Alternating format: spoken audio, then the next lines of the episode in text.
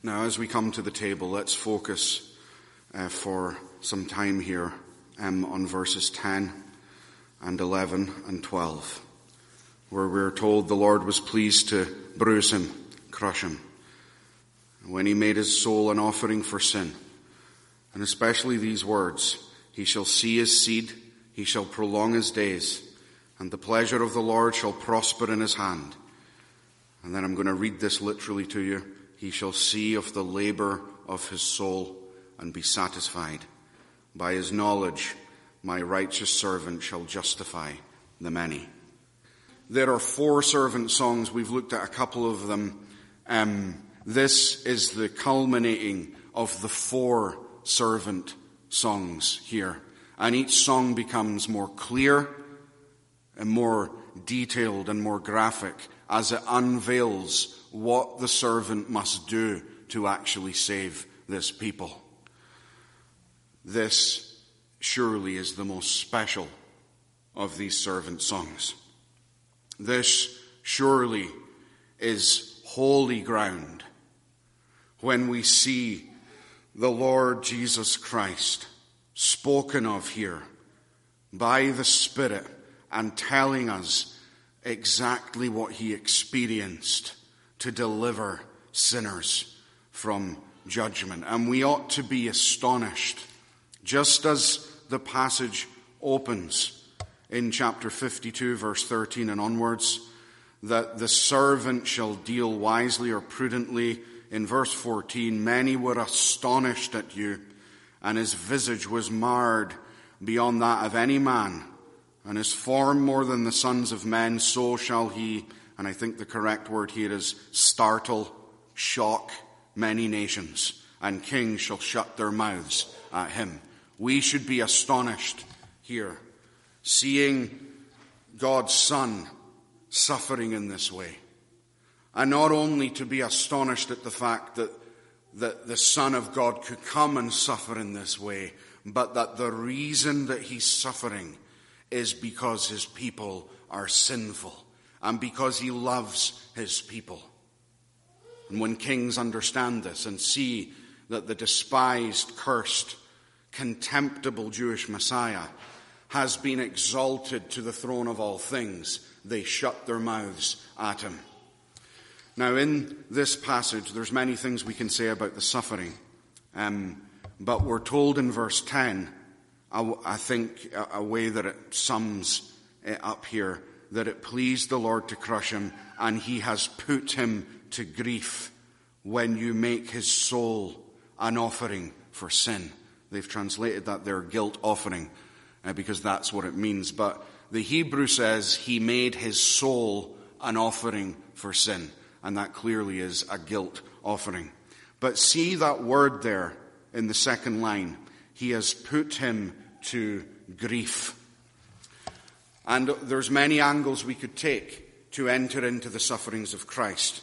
But let's surround them around this word grief. It's not the only place in the passage that we're told that he's put to grief. We're told in verse 3 that he was a man of sorrows and acquainted with grief. And that's what we see in the supper. That's what we see in Christ's death. That's what we need to enter into if we are to know something about our Lord and what it took for him to save us and what our sin deserves so that we can praise the glory of his grace. It is that Christ experienced an unparalleled grief. And that word is very full as we're about to see. It's not the grief we usually think of, as deep and painful and stinging as that grief is. In losing someone to death or broken relationships and these things, we all experience grief and it can be very extreme, even in our own experience. But that's not the grief Christ is feeling. His grief here is deeper and more profound and more severe and it would do us well to understand something of it. And when it calls him there a man of sorrows, I think that that describes him in his whole life, but that it concentrates and culminates clearly as he dies for sinners in their place. That that's when we see him fully as the man of sorrows. So let's see uh, something about these things. Let's see him suffering in grief, that the servant suffers. Then let's see that the servant comes out of that and is satisfied. And then after we take the supper, I'll say something about what the servant then shares with his people, the inheritance that's mentioned towards the end of the passage. So he suffers, he is satisfied, and he shares. He suffers. Throughout his life, he is a man of sorrows. Throughout his life experience, his awareness, his growing awareness of who he is and why he is there becomes clearer and clearer, even as he reads Isaiah 53, Psalm 22, and the rest of the Old Testament scriptures.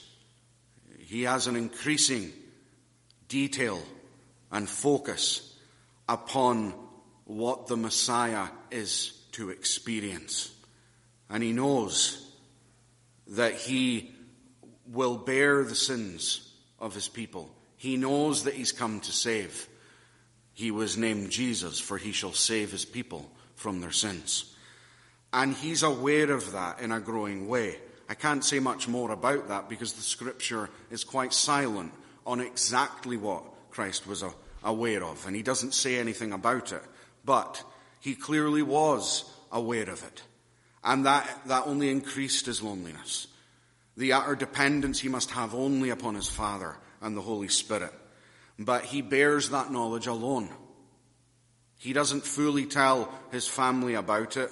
Even his disciples, when he begins to open it up to them, there's a complete resistance in these things. He is a man of sorrows. Let no Christian shy away from being a man or woman of sorrows and acquainted with grief. Let, let, us, let us not design our lives on some other foundation, uh, that the Christian is always light and easy and things like that. How can we enter into the mind of our Lord at all and be one with Him and be filled with the Holy Spirit if we are not grieved by our own sin and all the sin we see around us and the lost souls and the condition of the kingdom of God when it descends? How can we be anything but a people of sorrow. Now, that doesn't delete our joy, but we must have these sorrows if we're anything like our Lord. But um, the grief spoken of here and the sorrow spoken of here, though it may be true at some level throughout his life, this chapter is speaking especially of how it comes upon him and hits him as he truly is set apart as the Lamb of God and sacrifice, and especially as he sets himself to offer himself for the sins of his people. It's one thing for him to know, as he reads the scripture and prays to his Father, to know that he will bear the wrath of God. It's one thing for him to know that the scripture says that guilt will be transferred to me. It's one thing for him to read this chapter and to see that he will be oppressed and afflicted and led to the slaughter, that he will be stricken and blown and crushed. It's one thing for him to know that. It's another thing for him to begin to experience it and taste it. The things that are written here are his experience of having that transferred to him and him beginning to pay the penalty. The things written here are the things that he finally saw in the Garden of Gethsemane. The explanation of the drastic change Yes, he's troubled. We read that in John 12. In that week, there are bouts of trouble that come upon him as it becomes very clear, very near, and he can sense it.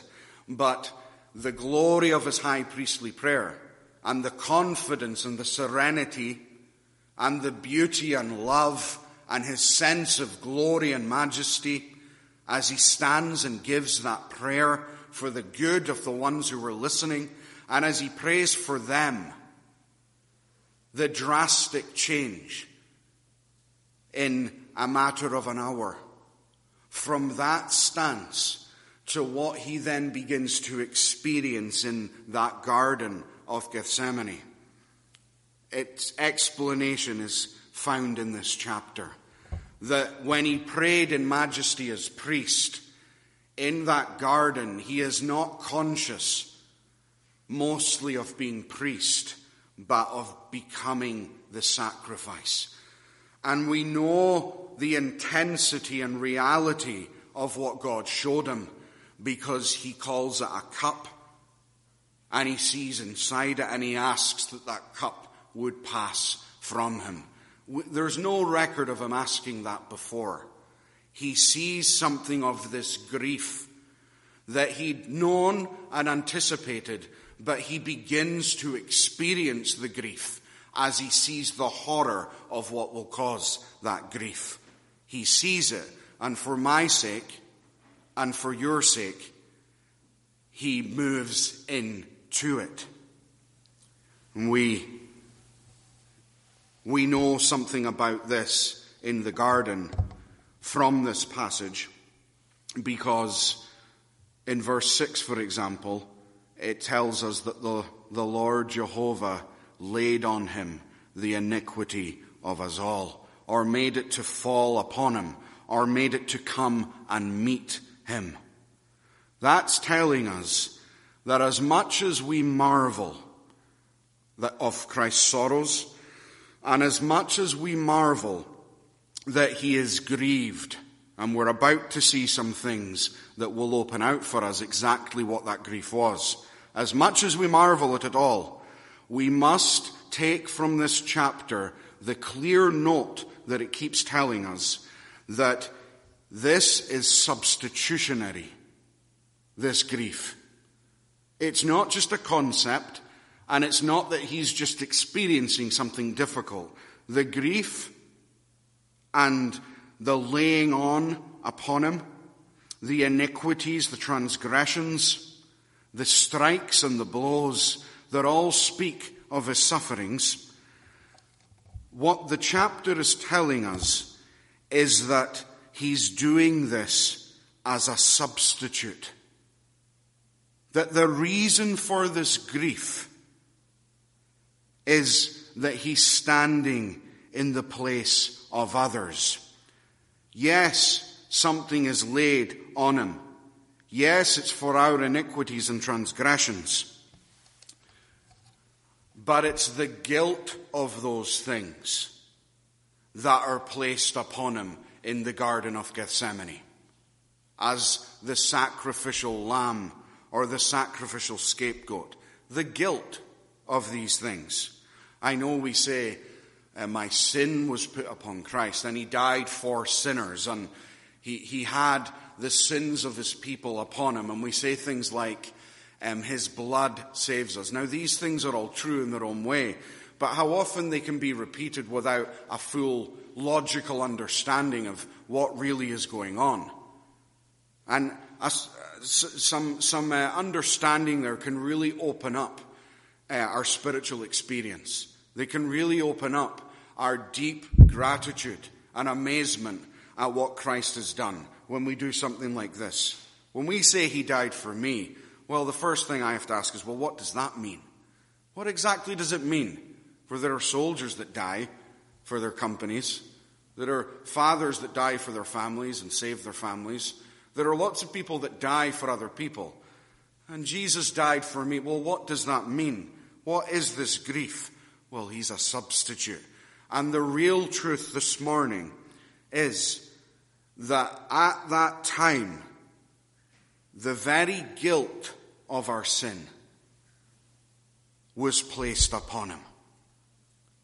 He receives and he becomes responsible for what our sinful lives deserve.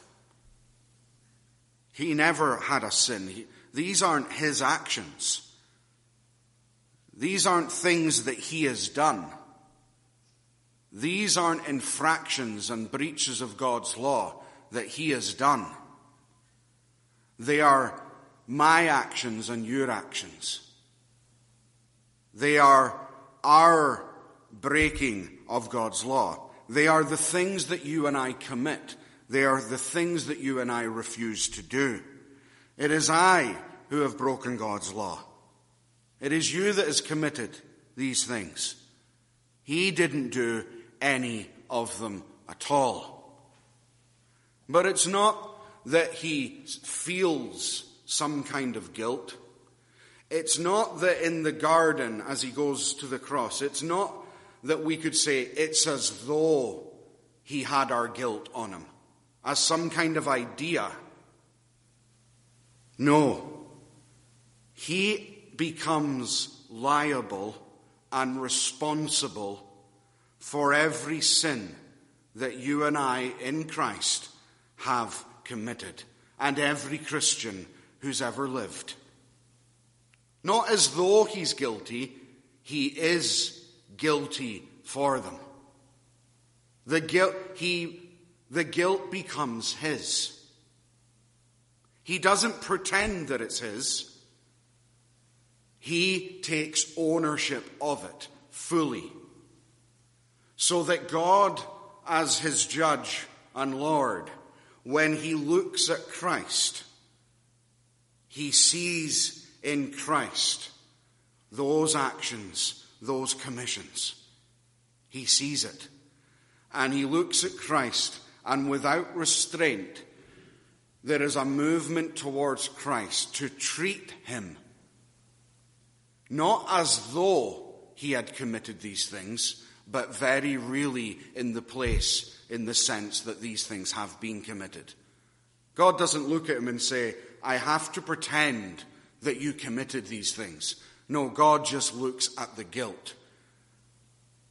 And the, the sonship is shrouded from God in his judgment. And when he looks at his son, he actually sees my life and yours. There is a guilt transfer that we see in this passage. My lying, your lying, our dishonoring, our, our cheating, any adulteries of mind or body, our impieties, our attitude to the things of God, our lack of godliness in life and worship, our covetous hearts, any selfishness, our, our, cow- our cowardness and fears, uh, to not stand for God, to not do what is required and what we must do. Our lack of honor of authority, our, our, our railing against it, our manipulation of it, our false humility, our pretense at being more righteous than we are, lowering Him in any way, dishonoring Him in any way. Now, any Christian should be very concerned and interested with these things. If you don't have these things, if you can't see that you have these things, then the cross cannot be for you. Otherwise, he died some romantic death uh, for, for people who, who were quite bad, and he shed his blood for them, and that's all uh, resolved and sewed up. No. Isaiah wants us to understand that he was bruised for my iniquities. He was wounded for my words and actions and thoughts. The chastisement due to us was upon him. All this transfers to Jesus Christ when he is in the Garden of Gethsemane. And just see it, brothers and sisters, in the broken bread, in the fruit of the vine, in his broken body and his poured out blood. See what your life has done. See yourself being carried. See your guilt, your liability being carried by Him. and enter in in your soul and mind to what you truly deserve and be amazed at the love that He's shown you. It's very uncomfortable uh, to know our sin. There's always that element in us in the natural man that resists that revelation and uncovering. We all have that. And we shouldn't um, become obsessed with the guilt of our sin and to the exclusion of everything else Christ has done for us. But the Bible is clear that, that an intelligent entering into, that truly accounting and adding up the numbers and seeing what was really transferred to this man, to this son, to this Savior, will immensely change and deepen our affection for him and, and uh, the glory that we see in the gospel. The one always leads to the other. And we see him receiving that guilt and entering that grief and sorrow the moment that transfer happens. He is immediately betrayed. His disciples are prayerless, as you and I often are. He's alone. He's in the dark. Soldiers come officially from the church to bind him and arrest him and tie his hands. He is immediately struck and punched and abused there and then. He is dragged away like a criminal under condemnation. He is spat upon and ridiculed. He is brought before courts. He is falsely accused and lied about. He is made fun of. He is surrounded by aggression and murderous intent and the power of resentful men. He is ashamed being treated that way because of who he is. He is then questioned by a Roman official who is actually his subject. He is then scourged limb to limb. He has thorns pressed in to his head. He is bleeding and in immense physical agony. He is deserted by those who loved him.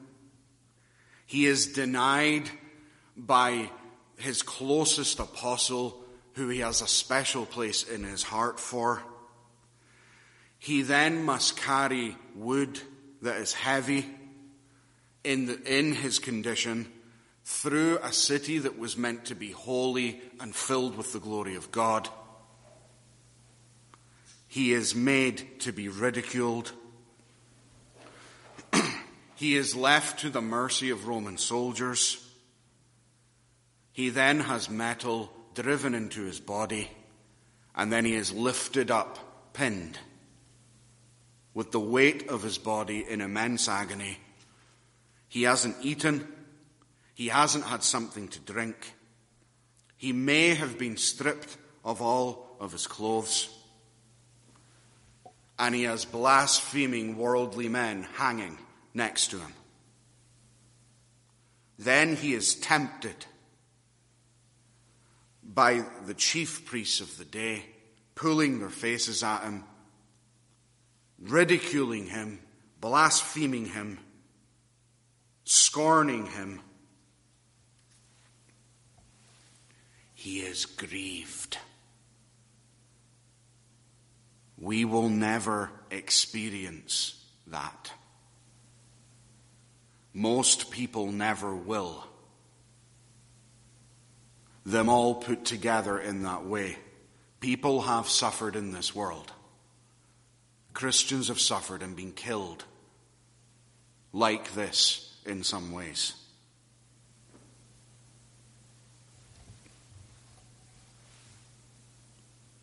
But there's something else going on with it. He's experiencing all that spiritually as he goes through it. too. And as you look at everything I just laid out before you, be in no doubt at all that this is what a sinner deserves. We should never say, I am a good person. We have no comprehension at all what God thinks of the kind of things we think, say, and do. We just don't take it seriously. The wages of sin, any sin, is death. And in the day that you eat thereof, dying you shall die. We don't understand because we weren't in the Garden of Eden. And we make excuses for the way we're born. We have no idea the kind of people we were created to be. We are made to be sinless, wise, full of knowledge, full of love, and perfectly holy. That's why we were made. No one says that today. They say, this is human nature. This is the way we are. What can we expect? That's what we were made to be and look at the way we live, even when we know that, we find immediately how much we deviate from every part of that. And in Christ's physical sufferings here, you see that. But there is a deeper grief. As much as other people may have died this way, how much of a deeper grief is there? You know from your four Gospels, you all know your four Gospels. You'll know how his demeanor has entirely changed from the rest of his ministry as he's going through this. Especially that he hardly says anything as he's going through it. The, the passage, Isaiah highlights that. He says in verse 7 As a sheep before its shearers is silent, he did not open his mouth. You, and you know Jesus. You, you watch him minister, you watch him preach and teach. Look at how much his behavior changes when he's dealing with this. This is not just a Christian being martyred. There's a deeper grief going on, and you can see the grief laid on him in the garden. You can see the guilt and the punishment and the responsibility for our lives that he becomes aware of it. He can actually begin to sense the guilt, to, to feel that he's guilty. He, he begins to feel the dread of the judgment of Almighty God.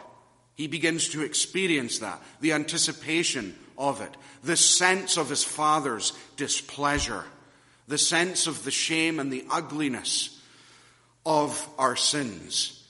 He's aware of that. And you can see how much it affects him because he hardly speaks. He only opens his mouth when it's absolutely necessary because the grief and the, the horror in his mind and heart as he has be, be, become acquainted with this really is affecting him. He merely tells Peter, put the sword away. He interacts with Pilate, but only on a need to know basis. He doesn't speak to Herod. He doesn't even open his mouth in the Sanhedrin. He only says two things What have I done that you strike me? And then when they push him and he won't answer, and then they put him on oath before God's name, he speaks like he didn't speak in his ministry. He spoke in grace and warned them of the judgment to come and told them to anticipate it and, and to do something now to change. And he gave them hope. But when he's questioned in that Sanhedrin and they are pushing him and pushing him and the high priest, in complete disrespect of him, says, I put you on oath in the name of God. Tell us if you are the Christ, the Son of God. And Christ only speaks because he has to and says, It is as you say, and I tell you that hereafter you will see the Son of Man coming on the right on the clouds of heaven and at the right hand of the power on high. You see the difference in what is coming out of Christ because he's aware this is on him. He sees their evil and he just pronounces their judgment and his glory as the Son of Man. The rest of the time, he barely speaks at all in those hours. Why? Because he's spiritually suffering. The guilt is affecting him. The shame is affecting him. The beginning of the wrath is affecting him.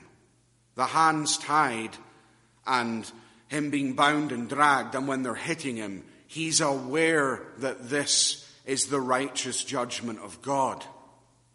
And though it's happening outwardly, he's experiencing it spiritually. He senses God's displeasure. He senses God's anger. He senses abandonment and forsakenness. He senses being cursed.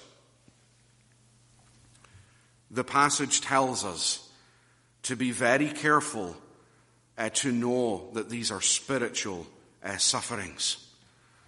When it says in verse 10, um, he makes his soul an offering for sin, not his body, though his body is included, but the emphasis is not on the body, the emphasis is on his soul.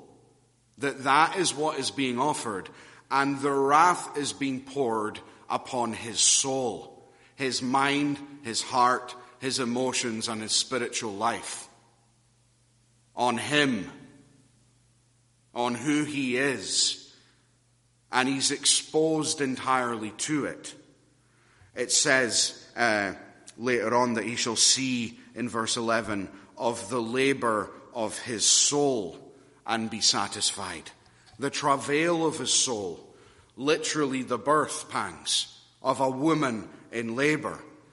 The man of sorrows, acquainted with grief. The Lord putting him to grief. The soul being made an offering, and the labor and travail of his soul are the very heart of what he suffered for you and I. The birth pangs. The picture in Scripture is always very clear, and he told his disciples in the upper room, You shall mourn as a woman in labor. He is travailing as a woman in labor. Just a picture from our world that clearly captures something of what's going on in his soul. The intense pain, the unbearable agony connected to the curse. How overwhelming it is. Well, as a woman experiences that physically, in the intensity, in the contractions of the body, and how unbearable that pain is and how overwhelming and all consuming that pain is, then he has that in his soul. His soul is experiencing agony and contraction as he increasingly is led like this and brutalized. But as he's put on the cross and the darkness comes and he is silent as the suffering servant. And as the Lord God Almighty, instead of punishing the weak Christian, he instead directs the wrath and the just punishment and death that we deserve in our lives right now. It goes through Christ's soul, and his soul is in labor under the anger of God. He puts him to grief and lays upon him and strikes upon him with a blow, a hard blow, the iniquity of us all.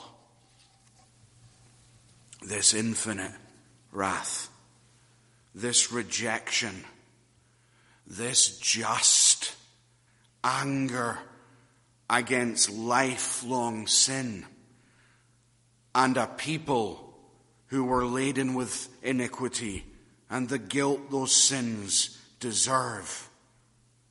Forsaken in the sense, not just being left alone by God, but forsaken in the sense as you are cursed, you are disgusting, you are damned, you are rejected, you are sin, and you have nothing to do with the goodness of God. You are outside, and all you know now is my anger. And in those three hours, Christ experiences that eternal wrath, that everlasting destruction. Somehow, in the wisdom of God, he experiences it. He tastes it. It goes through him. It fills him. And in that time, his mind and soul are only aware of it. It was like being in hell. Those in hell only know the wrath of God. And when they look at God, all they see is his anger and his righteous and holy displeasure with what they have done with the lives that he gave them in his goodness. The Lord told us himself, he spoke more of hell than anyone, and he warned the people more than any prophet did. And he said that in that place the worm doesn't die, the fire isn't quenched, and there is wailing and the gnashing of teeth, which is the extreme anger and distress of people who know they will experience no goodness again. Well, Christ went into that experience of woe. It says he was a man of sorrows, verse 3, acquainted with grief. He knows grief. He knows it.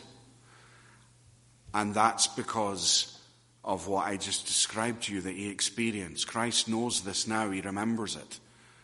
Christ doesn't look at judgment and wrath and say, I wonder what that is like. He went through it. He doesn't even look at hell and have no understanding in his holiness of what it might be like because he knows what it is to be damned as a, as a sinner. He knows because he was damned as a sinner. And he exhausted that wrath and it burned up within him for you and me. And he did it all out of love. A grieving, suffering Savior out of love immense, unparalleled love. This is the greatest love story. This is the greatest display of love in the history of the creation. This is what it's all about.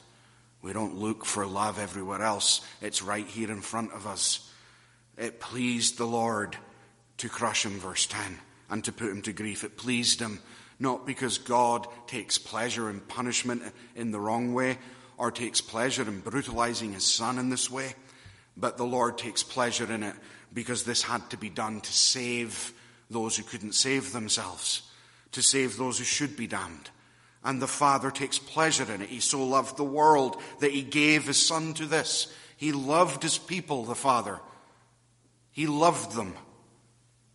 And he put his Son to stand in this way and to, to be hit by the, this wave so that we would not.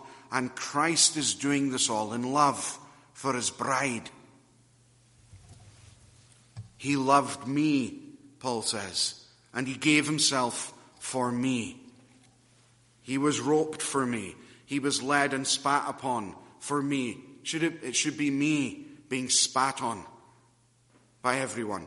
He was struck for me. He was led there for me. He was tried and condemned for me. He was raised on Calvary for me. And he went into that three hours of suffering in darkness and in wrath and damnation for me. What love how intense the love must be, how determined and committed it must be. This husband. These things just keep cutting across him in deep grief as he goes into a soul agonizing labor and the physical and spiritual and mental anguish and pain. And Christ is looking at the unbridled eternal anger of a dreadful God whom he fears and whom he dreads, but he still keeps entering into it. What kind of love must sustain him over that? What immense love that is. That is something of what Isaiah means here when he unveils God's word and says he put him to grief and made his soul an offering for sin. What awful sufferings. Let me bring another thing before you before we come to the table. As deep as that suffering had to be, it achieved something glorious.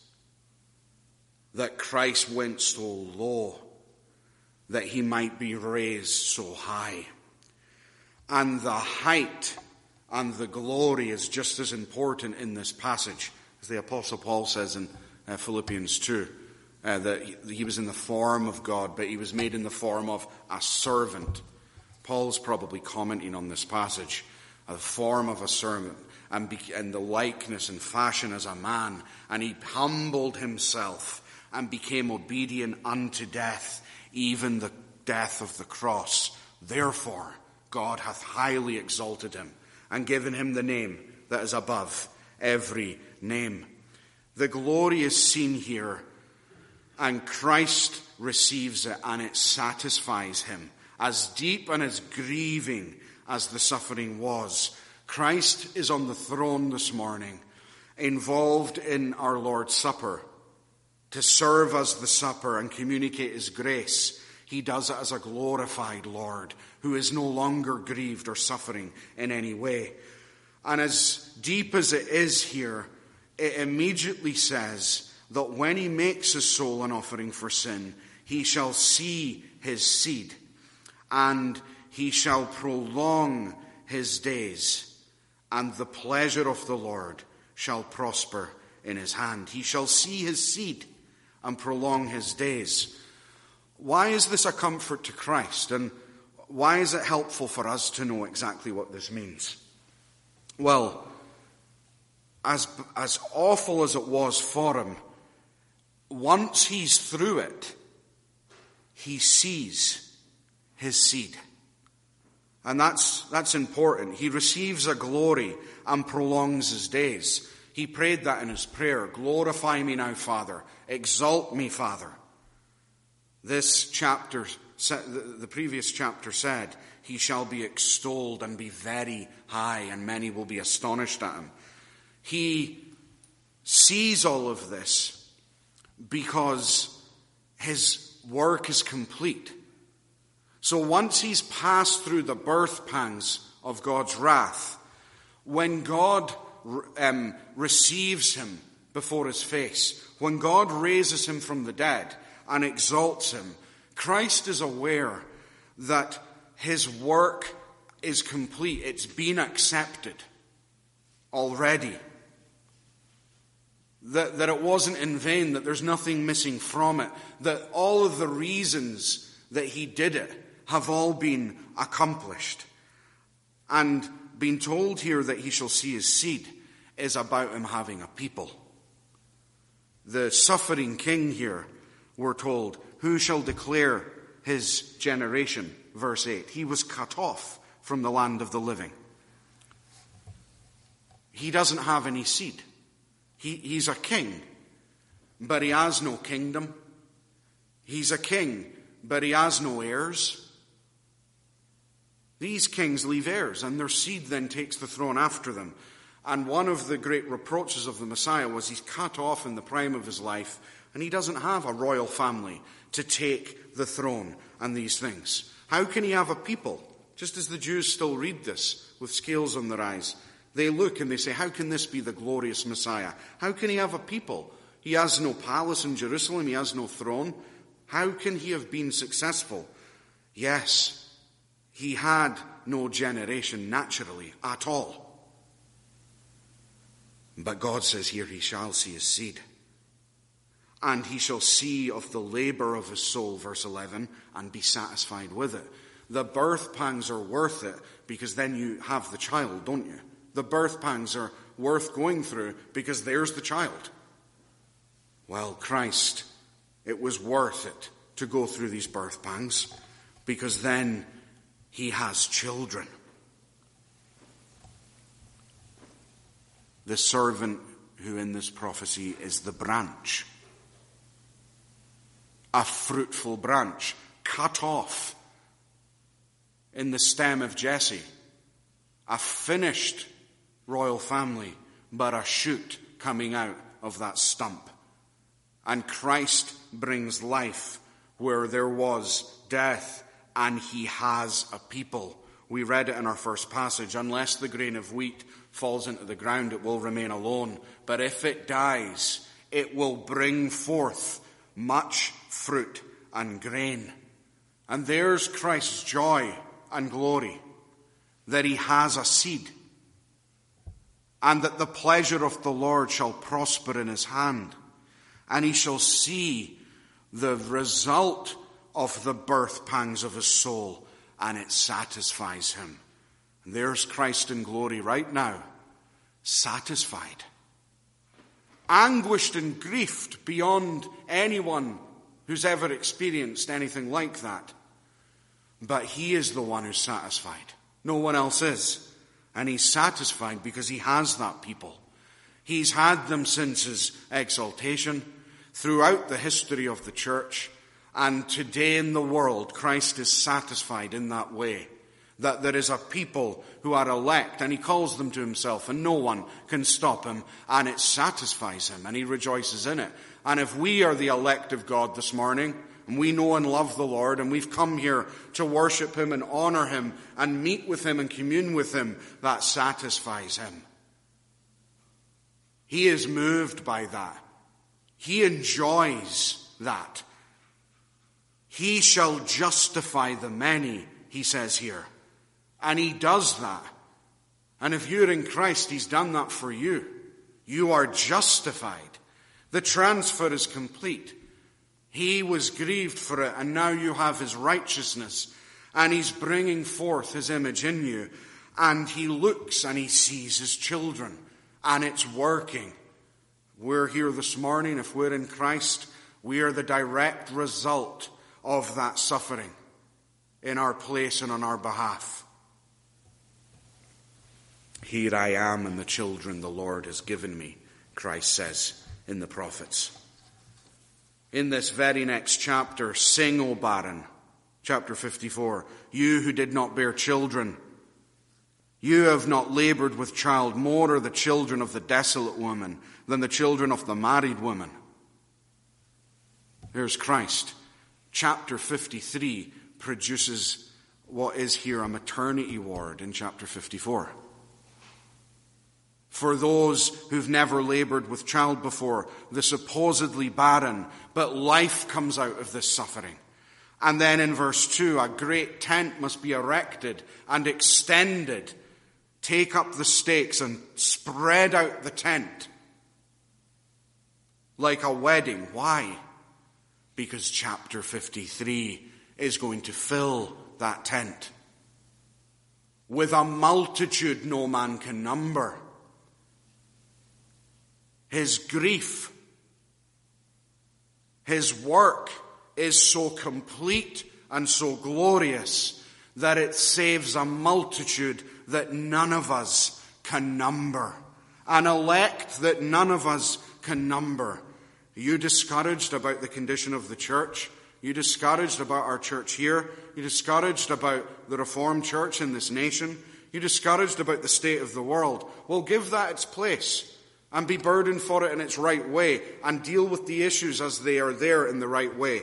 But that does not affect the truth whatsoever that Christ will not lose one soul that's elect, and that he's satisfied with calling them. They're all perfectly justified, and Christ is not being stopped by anyone today from gathering his people from every nation of this earth to join a multitude no man can number. Well, I'm not a member of a church that is anything but the bride of Christ that has a multitude no man can number, who has a glorious king who is afraid of no one, and who justifies, calls, and saves anyone whom he pleases. What glorious things Christ has done. He suffered in that way, and he's satisfied in this way. So as we come to the Lord's Supper, remember these things. Enter meaningfully into it. You can take this because he saved and elected you. You can take this because he really did this in your place. And you can take this because we do not worship a conceptual Christ, but a flesh and blood Messiah on the throne of glory right now who really came into your life and who really dealt with your sin in this way and who is with you in this way and who is still conferring his grace from the effects of his death and resurrection to you. You are his seed. You are the fruit of the travail of his soul, and your sins have been forgiven for these reasons.